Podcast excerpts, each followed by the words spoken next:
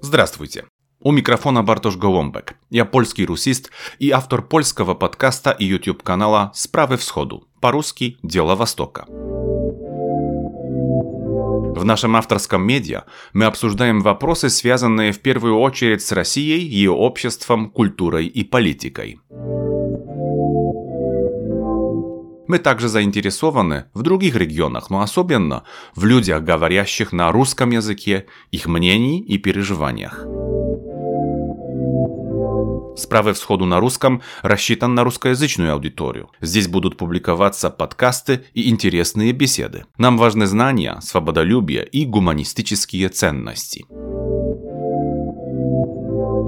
Ищите справы всходу на русском на платформе Mave и других стриминговых платформах для подкастов, а также в YouTube.